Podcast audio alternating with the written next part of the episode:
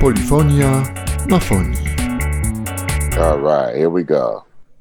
Bartek, up, Bartek, bro? bracie, co słychać? No wiesz co, wszystko w porządku. Zawsze chciałem, żeby mój podcast rozpoczął ktoś inny, tylko nie myślałem, że to będzie Chuck D. No to what goes on, że tak zapytam. Co tam u was w Ameryce? Co byś chciał? Sam wiesz, cyrkowe występy z that klaunem w roli głównej. Tu mówili, żeby unikać tematu koronawirusa u prezydenta Trumpa, więc nawet nie pytam. Ale powiem ci, że wzruszyłem się słuchając na nowej płycie Public Enemy gościnnych występów członków Beastie Boys i Run DMC. Yeah, that that was uh that was my um Na tym mi zależało. Chciałem, żeby mój album rozpoczął George Clinton. Ale też się wzruszyłem, słuchając jak Mike D przekazuje Adrockowi hearing pałeczkę. To są ludzie, którzy mnie do tej muzyki przyciągnęli. A Public Enemy Number One pulled utworem, który zarekomendowali Rickowi Rubinowi. Public Enemy Number One na nowej płycie jest utworem o początkach Public. Enemy pod szyldem Def uh, Jam, pod który po latach wróciliśmy. No dlatego z jednej Um, strony oddaję im hołd, a z drugiej to jest idealny prezent od nich na 60th moje birthday, 60. which is, urodziny. a, a big figure mark as far as being an MC. Oni tam wspominają moment, kiedy zetknęli się z waszą muzyką, ale czy ty pamiętasz moment, kiedy pierwszy raz spotkałeś ich? Oczywiście, poznaliśmy się w stacji radiowej WBAU, gdzie pracowałem. To była uniwersytecka stacja radiowa, dlatego pod koniec tego nagrania pojawia się głos doktora Dre, Andre. Browna, który pracował tam jako DJ. Mówi, uh, hej, mamy tego więcej. Cóż, zaczynaliśmy jako DJ hip-hopowi uh, i to było a- ładne a wspomnienie um, tamtej wizyty. Wonderful rendition of, of a revisitation. No to ma taki smak spotkania po latach, a cała ta wasza płyta ma energię trochę takiej blokowej prywatki, jak y, z pierwszych lat rapu. Y, Powiedz, czy nie sądzisz, że ten klimat gdzieś się z hip-hopu ostatnio ulotnił? Yeah, uh, you know, you gotta kind Trzeba pamiętać, że robimy muzykę. To nie jest przemówienie, to nie jest dysertacja naukowa, tylko muzyka. Before when I said 30 rap lat temu mówiłem, że rap jest czymś w rodzaju CNN-u dla czarnej Ameryki. Wtedy jeszcze byliśmy w stanie nadawać ton narracji narrative, o świecie. Muzyka, DJ, MTV, no i oczywiście telewizyjne wiadomości, ale teraz nic nie wyprzedzi gadżetów i mediów społecznościowych. Wszyscy jesteśmy uzależnieni od prędkości wymiany opinii w mediach media. Społecznościowych. Most Jedyne, co mogą zrobić muzycy, to zgodzić się z tymi opiniami, pójść za tą narracją lub zaprotestować. Stąd nasze zawołanie na tej płycie. Co zrobicie, kiedy sieć stanie? Wielu z nas jest podłączonych, ale też zależnych od sieci. Korzystamy z okazji, żeby ostrzec przed sztuczkami, jakich używa wobec nas rząd.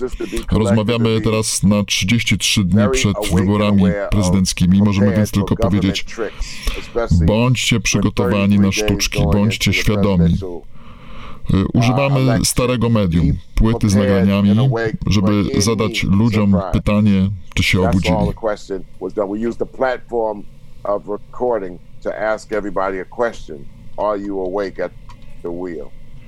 Adresujecie to pytanie z tytułu waszej płyty What You Gonna Do When The Grid Goes Down do waszej publiczności, czy może po- pomyślałem, że może nawet bardziej do innych raperów? No. Kierujemy się z tym do wszystkich.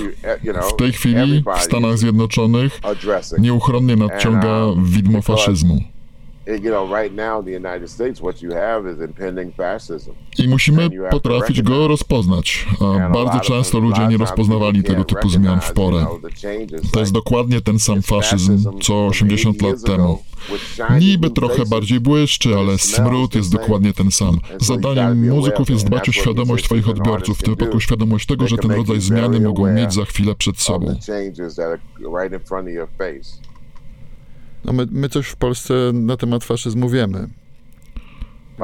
Oczywiście, że wiecie. Wiecie też pewnie, że ludzie, którzy takie rodzaje poglądów wyznają, nie powiedzą wprost, że są rasistami, że mają faszystowskie poglądy, że to nieporównywalna sytuacja do tej z okresu nazistowskich Niemiec. Ale dlatego o tym mówię. Strzeżcie się gładkich i ładnych buź, ładnych twarzy i zepsucia, które za tym idzie. And the corruption that comes after that. Ale ludzie protestowali przeciwko faszyzmowi, nawet kiedy już podbiła Europę w latach 30. i te protesty były dość spektakularne. Nie wiem, czy nie mocniejsze niż te dzisiejsze i, i prawdę mówiąc trochę nie dowierzam sile protestów w dzisiejszych czasach. Myślę, że ludzie znajdą sposób dotarcia, przynajmniej do władz lokalnych. Po śmierci George'a Floyda i Breonna Taylor temperatura reakcji młodych ludzi była bardzo duża. Nie można było na tym przejść do porządku dziennego. Nazwisk przybywało. Ale zamiast robić z tego sprawę narodową, oni zrobili lokalną. i międzynarodową zarazem, wywierając w ten sposób presję na władze całego kraju.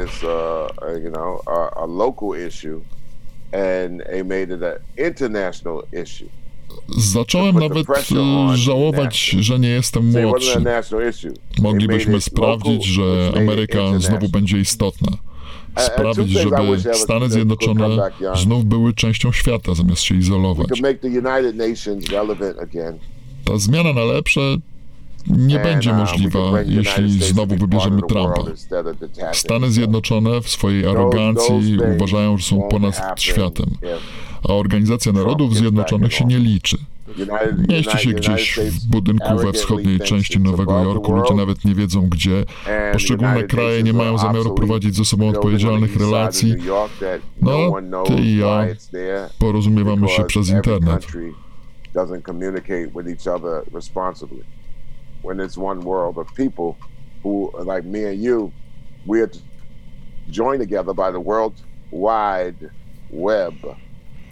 Tak a propos tego ONZ-u, yy, widziałem twój występ na imprezie Hip Hop for Peace, współorganizowanej właśnie przez ONZ. Powiedziałeś tam, że hip-hop ma mówić o sprawiedliwości, kiedy prawo tej sprawiedliwości nie daje. Czy chcesz przez to powiedzieć, że w krajach, gdzie panuje sprawiedliwy porządek prawny, nie będzie dobrego hip-hopu? No, nie, oczywiście uważam, że dobry rap będzie istnieć choćby nie wiem co. Hip-hop to kultura. Kultura to dobra rzecz. Kształtuje nas, sprawia, że jesteśmy lepsi. Kultura skłania nas do myślenia. Kultura może wskazać odpowiedzialność władzy za pewne sprawy. Kultura łączy ludzkie istoty kluczem pewnych podobieństw między nimi, odkładając na bok różnice. A władza lubi kategoryzować, nazywać. Wygodnie jest władzy trzymać ludzi w pudełkach. To jest właśnie prawdziwy problem. Kultura idzie pod prąd tych tendencji.